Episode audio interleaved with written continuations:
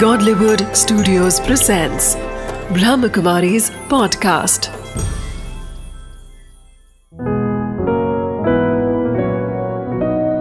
ज़िंदगी बने आसान।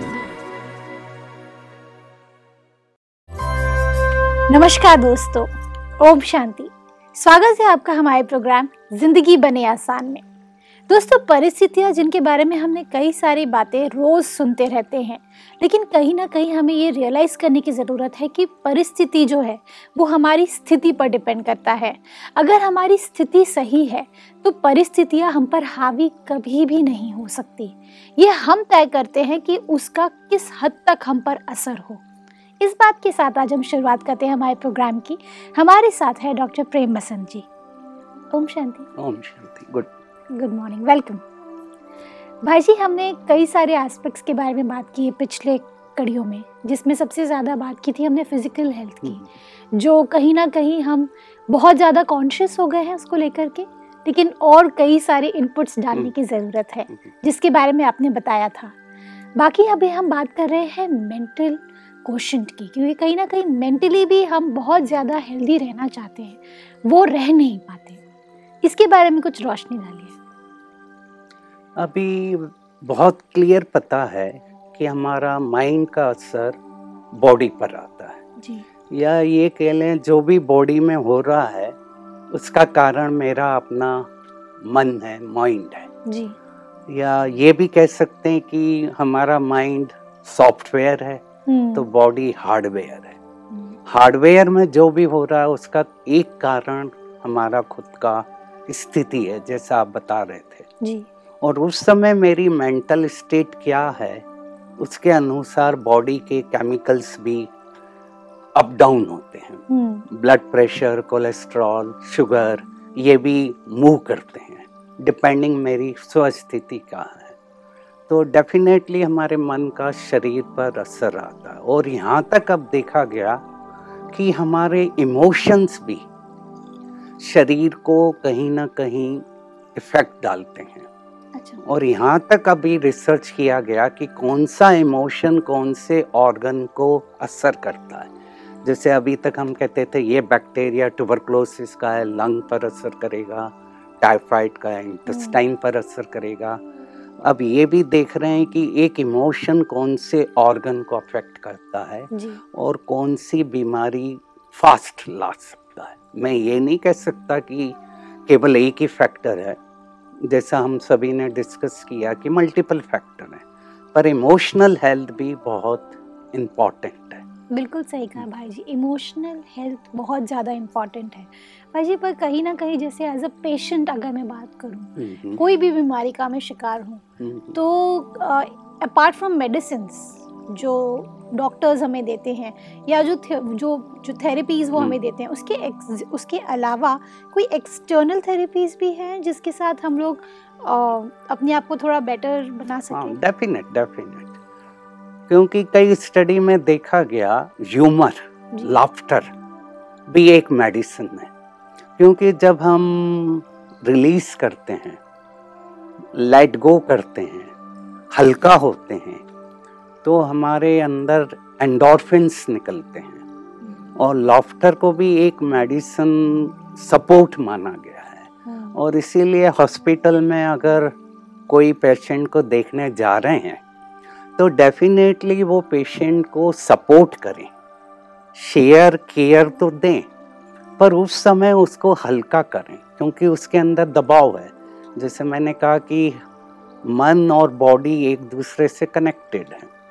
तो जो माइंड में हो रहा है उसकी हलचल यहाँ आ रही है बॉडी में आ रही है। हाँ, तो दवाई तो ले रहा है पर अगर अंदर एंजाइटी है डर है वरी है तो वो हमारे मेडिसिन का काम कम होगा और बीमारी बढ़ेगी। बिल्कुल ठीक तो, कहा भाई जी हम्म। ऐसे कुछ पेशेंट्स होते हैं। हम्म, आज अगर हम किसी बीमारी की बात करें अगर हमें पता चलता है कि हमारे परिवार में कोई बीमार है हम्म, तो सबसे पहला रिएक्शन आता है सब उदास हो जाते हैं सबके चेहरे उतर। जाते हैं। अगर हम जाकर के उन्हें हॉस्पिटल में भी मिलते हैं तो। रोते हैं हाँ, उनके सामने तो उनका पूरा स्टेट बहुत ज़्यादा लो चला जाता है बिकॉज़ ऑटोमेटिकली एक तो वैसे ही उनका शरीर उनका साथ नहीं दे रहा होता है।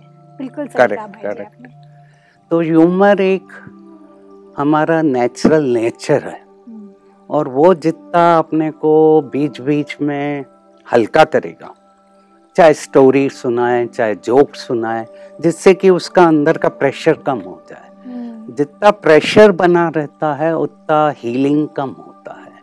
तो इसीलिए आजकल कई हॉस्पिटल में भी ये थेरेपी कर रहे हैं। कुछ लोग जाते हैं उनको हंसाते हैं रिलीज़ कराते हैं लेट गो कराते हैं। और फिर दवाई का असर काम करता है। इसमें मेडिटेशन का भी रोल है कि अगर पेशेंट थोड़ा अपने को पॉजिटिव सपोर्ट देता है सिग्नल देता है कि सब कुछ ठीक है बॉडी ठीक हो रही है ये बीमारी ठीक है तो वो भी सपोर्टिंग सिस्टम में Sort काम करती है। पॉजिटिव थॉट्स हम्म, अपने आप देते देना पड़ता है। एग्जैक्टली इनपुट चार्जिंग करना पड़ता है। तो उससे भी देखा गया जितना व्यक्ति रिलैक्स होता है इसको कहा गया रिलैक्सेशन रिस्पॉन्स जितना व्यक्ति रिलैक्स होगा उसके अंदर ब्रेन की वेव्स भी ठीक होंगी। जो बीटा पैटर्न है तो अल्फ़ा पर आ जाएगा। और उसका हीलिंग फास्ट होगा। और जितना वो अपने को हल्का करेगा रिलीज़ करेगा तो वो बेटर होगा। म्यूज़िक भी एक थेरेपी है। ये देखा गया अच्छे सॉन्ग्स पॉजिटिव सॉन्ग्स अगर वो सुनता है जो उसको अच्छे लगते हैं वो भी बॉडी में एंडोर्फिन्स का लेवल बढ़ाता है और हीलिंग में मदद करता है। और हम लोग तो कहते ही हैं कि डॉक्टर्स को भी कहते हैं कि ड्यूरिंग सर्जरी सर्जरी के पहले अगर वो थोड़ा सॉन्ग सुनता अच्छा तो उसका भी कंसंट्रेशन अच्छा होता है।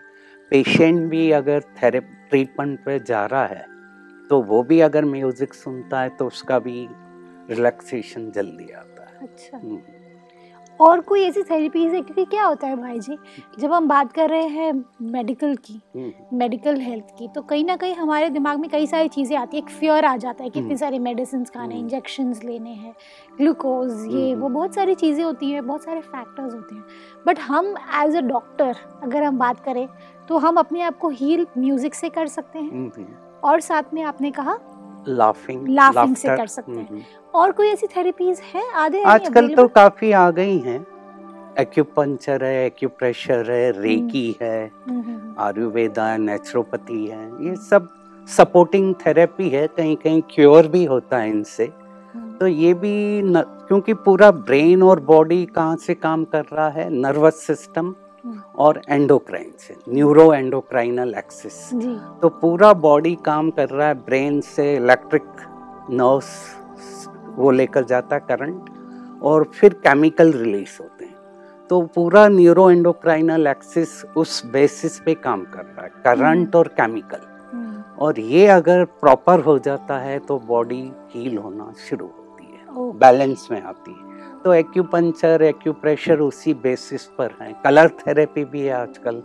डिफरेंट कलर भी बॉडी को हील करते हैं। डिफरेंट कलर पर्टिकुलर ऑर्गन को हील करते हैं। तो यहाँ तक वो लोग गए हैं कि येलो कलर हमारा इंटेस्टाइन को हील करता है तो ब्लू कलर हमारे थायराइड को करता एज है। मतलब? ग्रीन यानी जैसे डिफरेंट कलर्स हैं जी। और हमारी आँखें कलर्स को लेती हैं।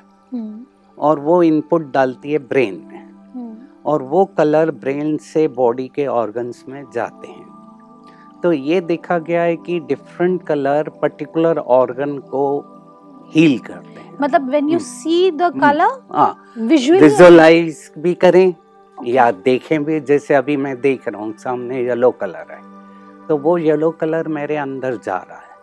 और वो पर्टिकुलर ऑर्गन जहाँ प्रॉब्लम है वहाँ जाकर उसको हील करेगा। जैसे मैंने कहा कि हमारी इंटेस्टाइन आते वो येलो कलर को लेती हैं। तो येलो कलर अंदर जाकर उसको हील करता अगर मेरे को इंटेस्टाइन का प्रॉब्लम है थायराइड का प्रॉब्लम है तो ब्लू कलर स्काई को देखूँगा तो वो कलर भी अंदर जा सकता है। इमेजिनेशन भी कर सकते हैं और डायरेक्ट इनपुट भी ले सकते हैं। तो इट हील्स हम्म, ये वर्क करते हैं यानी ये थ्योरीज हैं।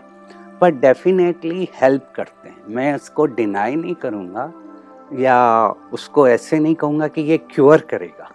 बट डेफिनेटली कहीं ना कहीं इनका भी one percent two percent role है। और उसको यूज़ करने में कोई प्रॉब्लम नहीं है। जनरली हमें खाने में सब कलर मिल जाते हैं। अगर मेरा खाना कलरफुल है येलो भी है वाइट भी है ग्रीन भी है इसीलिए कहते हैं ना ग्रीन खाओ ग्रीन खाओ। ग्रीन क्या कर रहा है? हमारे चेस्ट को हील करता है हार्ट और लंग्स को हील करता है। तो जितना हमारा खाना कलरफुल होता है उतना हमारा हीलिंग भी फास्ट होता है। इसीलिए कहा गया जितनी थाली आपकी कलरफुल है उतने ज़्यादा वाइटामिन आपके पास हैं। तो ये एक्सटर्नल भी है इंटरनल भी है। कई लोग डिफरेंट कलर के चश्मे पहनते हैं। येलो हम्म। के ग्रीन के ये ज़्यादातर वेस्टर्न में ज़्यादा है। तो वो भी एक हीलिंग थेरेपी कलर वाटर रखते हैं बॉटल्स में तो वो पीते हैं। तो कहीं ना कहीं इनका रोल है। मैं as a doctor allopathic doctor deny नहीं कर रहा हूँ। कहीं ना कहीं इनका भी रोल है। अगर उसका ट्रीटमेंट पार्ट काम नहीं कर रहा है तो वो ट्राई कर सकता है इन चीज़ों को। भाई जी जैसे बात कर रहे थे हम मेंटल हेल्थ की हम्म। कहीं ना कहीं जब हम बात करते हैं तो बहुत सारे थॉट्स आते हैं हमारे दिमाग में एक टाइम हम्म। पे लॉट ऑफ़ थॉट्स एक साथ में जब क्रिएट होते हैं तो हमारे अंदर में एक अजीब सा ब्लॉकेज आ जाता है एज अ पेशेंट जब हम बात कर रहे होते हैं तो जब हम बीमारी के शिकार हो जाते हैं तो कहीं ना कहीं हमारे बहुत सारे पैनिक एनजाइटी फियर बहुत सारे इमोशंस के साथ हम एक साथ डील कर रहे होते हैं हम्म। तो ऐसे में डॉक्टर्स तो हमें बताते हैं कि बीमारियों के साथ कैसे डील करना है। हम्म, लेकिन वो ये नहीं बताते कि सोचना क्या है। तो as a doctor if you can suggest us कि फ़र्स्ट टाइम कोई बताएँगे कि सोचना एग्जैक्टली exactly क्या है। जनरली जो थॉट पैटर्न रहता है मनुष्य का उसमें थॉट्स आते हैं। जैसा आपने बताया forty thousand fifty thousand sixty thousand thoughts आ जाते हैं। डिपेंडिंग हम्म। उसकी कंडीशन क्या है। अब वो थॉट पैटर्न अगर टोटली नेगेटिव चल रहे हैं, मैं ठीक नहीं हूँगा, मैं ठीक नहीं हूँ, मेरे को बार बार ये प्रॉब्लम होता है, मेरे को बार बार सर्दी होती है तो वो क्या कर रहा है, अपने को री कर रहा है। और री के कारण वो जैसे ही सोचेगा, वो प्रॉब्लम एक्टिवेट हो जाएगा। जैसे ही वो सोचेगा, मेरे को बार बार सर्दी होती है। आबू में आने से मेरे को बार बार गला खराब होता है। तो उसका क्या हो गया? एक पैटर्न बन गया। तो जैसे ही आबू आएगा अंदर आएगा उसका थॉट पैटर्न काम करना शुरू होगा कि मेरे को सर्दी होगी। तो वो क्या कर रहा है? अपने थॉट को री कर रहा है। यहाँ हमें क्या करना है? उस थॉट पैटर्न को कट करना है। hmm. और उसको रोकना है। मैं हॉस्पिटल में भी हूँ अगर हॉस्पिटल में ट्रीटमेंट चल रहा है जैसे हम लोग कैंसर पेशेंट का देखते हैं। उनको रेडिएशन देते हैं कीमोथेरेपी देते हैं सर्जरी होती है। वाइल वेटिंग रेडिएशन के लिए कीमोथेरेपी के लिए डॉक्टर के लिए तो उस समय देखा गया वेटिंग पीरियड सबसे बड़ा ज़्यादा नुकसान करता है। बिल्कुल। क्योंकि उस समय मेरा एंटिसिपेशन हो रहा है कि क्या होगा। मेरी सर्जरी कल सुबह है। तो रात से क्या चालू हो जाएगा कि मैं ठीक होऊँगा कि नहीं? ऑपरेशन ठीक होगा कि नहीं? सब कुछ ठीक है कि नहीं? और ज़्यादा थॉट्स हम्म। हमारे पेन के बारे में हाँ, आते पेन क्योंकि कहीं ना कहीं हमें पता है कि हम शायद जब वो में सर्जरी करेंगे तो I might go through a pain तो वो सोच सोच करके कई बार सपोज़ अगर इस हाथ का मेरा ऑपरेशन होने हम्म। वाला है तो सोच सोच करके आधा पेन मेरा शुरू हो जाता है पहले से ही। बहुत अच्छा क्वेश्चन पूछा आपने। कि हमारा माइंड पेन और प्लेजर पर ही काम करता है। हम्म। दो फैक्टर हैं पेन और प्लेजर या तो पेन होगा या प्लेजर होगा। और हमारा माइंड पेन को ज़्यादा एक्सेप्ट करके उसको अंदर ले लेता है।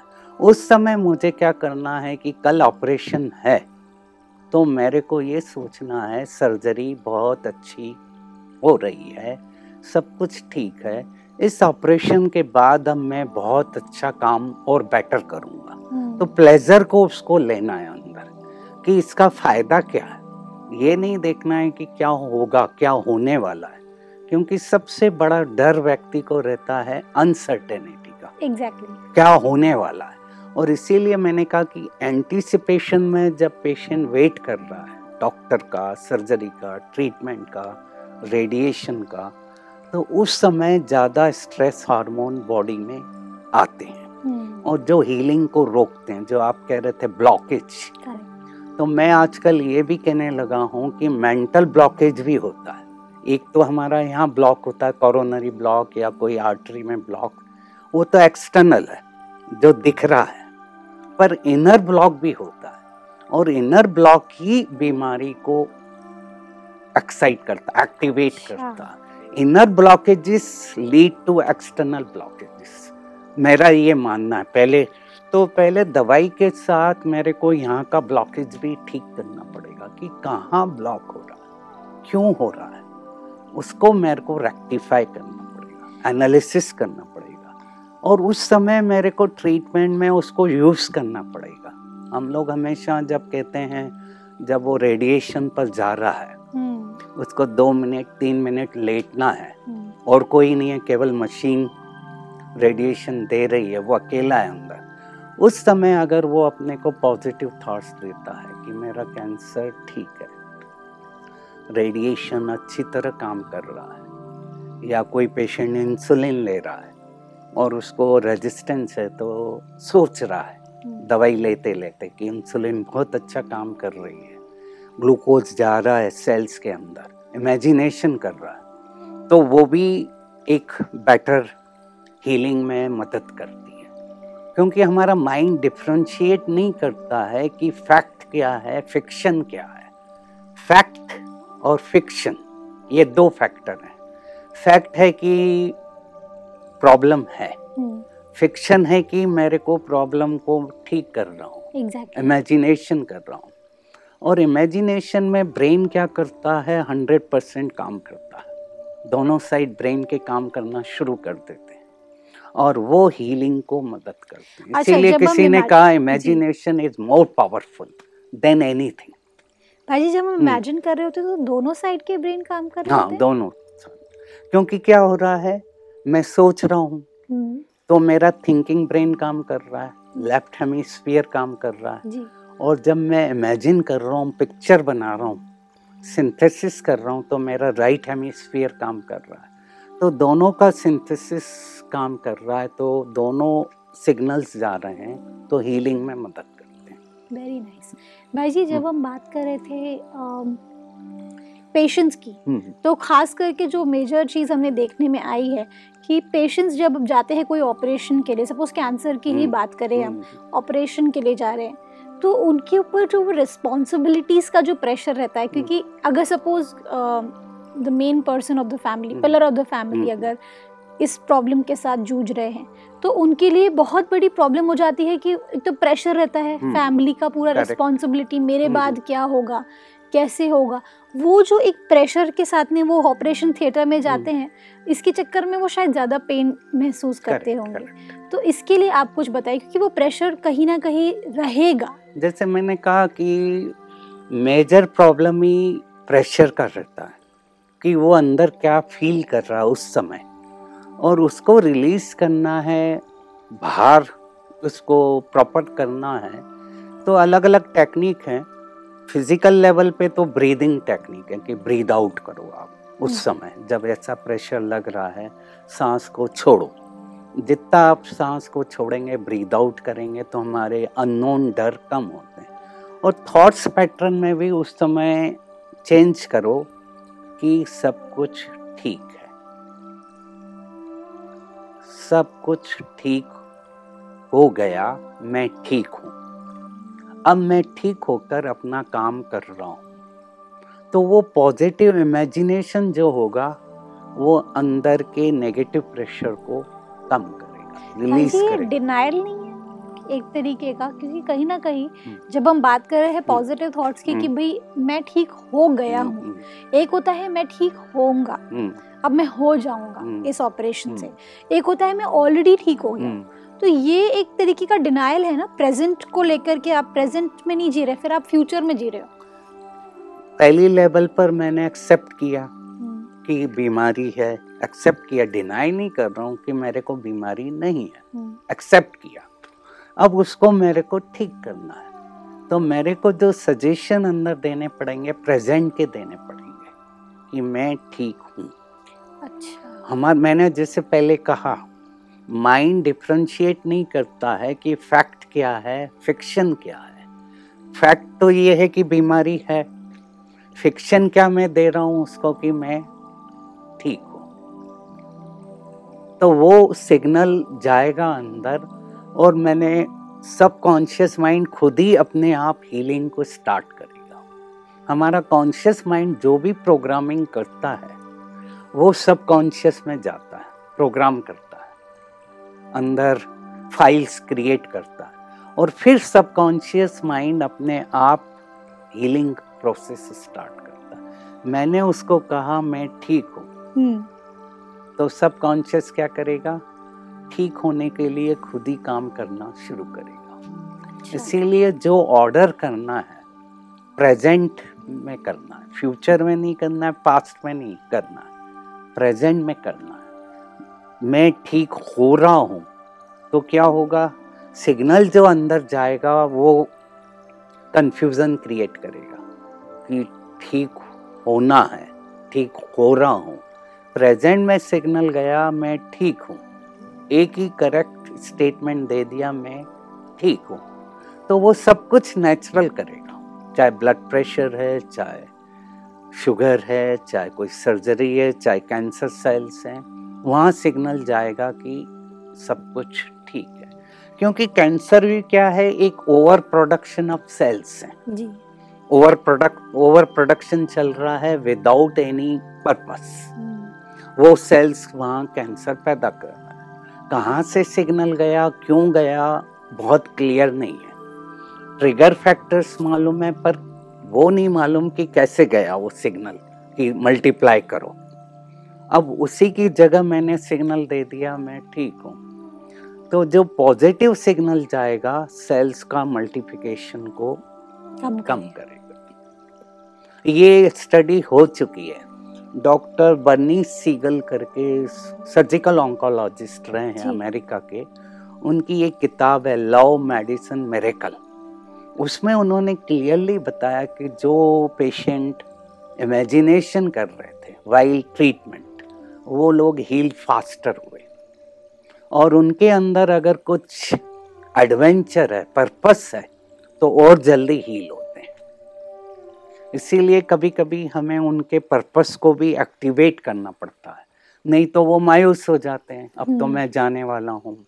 मेरा टाइम आ गया। दो साल हैं। कभी कभी डॉक्टर्स भी डिस्कशन में या कोई उनको कह देता है कि तेरा तो पीरियड अब एक साल है दो साल है।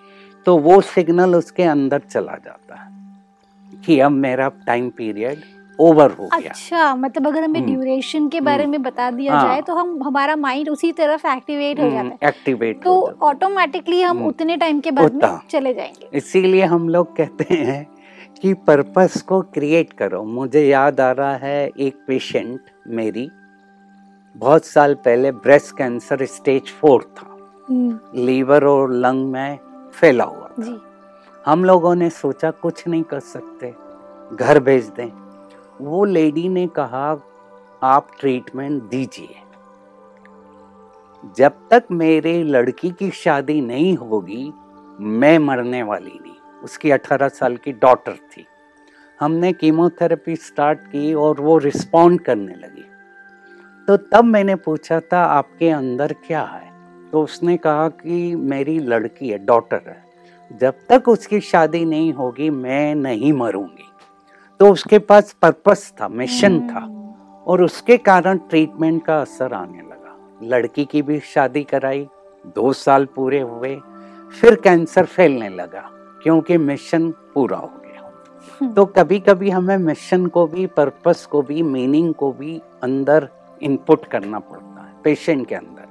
कि तेरे पास कोई मिशन है उसको एक्टिवेट कर कि मैं ठीक होकर क्या करने वाला हूँ वो सोचना शुरू कर तो वो सोचेगा तो बॉडी खुद ही ठीक होगी बिल्कुल ये काफ़ी डीप इमोशनल पॉइंट है कई बार लोगों की आदत होती है बहुत सारे मेडिसिन हम्म, प्रिकॉशनरी लेके हम्म। चलते हैं क्रोसिन भी रख हम्म। लिया साथ में ट्रिपल एक्शन रख। लिया बहुत सारे मेडिसिन एक साथ में सर्दी। का बुखार का बीमारी बैंडेड वगैरह हम्म। सब लेकर के तो एक होता है प्रिकॉशनरी हम्म। लेके जाना एक होता है कि भाई मैं प्रिपेयर्ड हूँ कि बस अब मुझे बीमारी आने हाँ। वाली है तो आर वी इनवाइटिंग इट या आपने ही आंसर दे दिया दो तरह के लोग हैं एक प्रिकॉशन के लिए ले जा रहे हैं थोड़ा बहुत जो बैंडेड ये रखते हैं टैबलेट क्रोसिन रखा है एस्प्रिन रखा है और दूसरा टोटली कि कुछ नहीं हो मेरे को होगा तो मैं ये तैयार हूँ। तो वो सेकंड टाइप ऑफ़ लोग इनवाइट कर रहे हैं। पहला वाला तो ठीक है दो तीन बैंडेड रखी है बच्चे हैं कुछ होगा तो रखेंगे। अब थ्योरी दोनों है। अगर ज़ीरो थ्योरी पे जाएँ तो कुछ नहीं लेकर जाएँ तो वो आज के समय में पॉसिबल नहीं है। हम्म। क्योंकि वर्किंग पीपल है मेमोरी डिफरेंट डेटा बैंक है हर एक का तो दो तरह के इसमें भी लोग हैं एक बिंदास जाएँगे और एक कुछ प्रिकॉशन लेंगे। तो थोड़ा बहुत मेरे अनुसार डॉक्टर के अनुसार थोड़ा बहुत तो लेना चाहिए कि हम पार्टी में जा रहे हैं, कहीं भी जा रहे हैं, हमें क्या खाना है, कितना खाना है, वो ज़रूरी हमें पता रहना चाहिए। प्रिकॉशन तो लेंगे प्रिवेंशन तो करेंगे। पर इनवाइट करने के लिए कि कुछ होगा तो मेरे को ये सब मिलना चाहिए। तो पूरा ही वो किट मेडिसिन सब तरह की लेकर जाएँगे तो वो तो पॉसिबल नहीं है और लेंगे तो प्रॉब्लम कहीं ना कहीं आता। है क्योंकि बॉडी का किसी को पता नहीं कि क्या हो रहा है अंदर और किस समय क्या होगा वो भी पता नहीं है। अनसर्टेनिटी तो है ही। पर थोड़ा बहुत प्रिकॉशन लेकर चल रहे हैं तो ठीक है मैं उसको ठीक मानूँगा। बाकी हंड्रेड परसेंट बिल्कुल कंट्रोल कर कर चलें तो वो कहीं ना कहीं नुकसान करती है हर चीज़ कंट्रोल जब हम करते हैं कि हंड्रेड परसेंट तो वो पॉसिबल नहीं।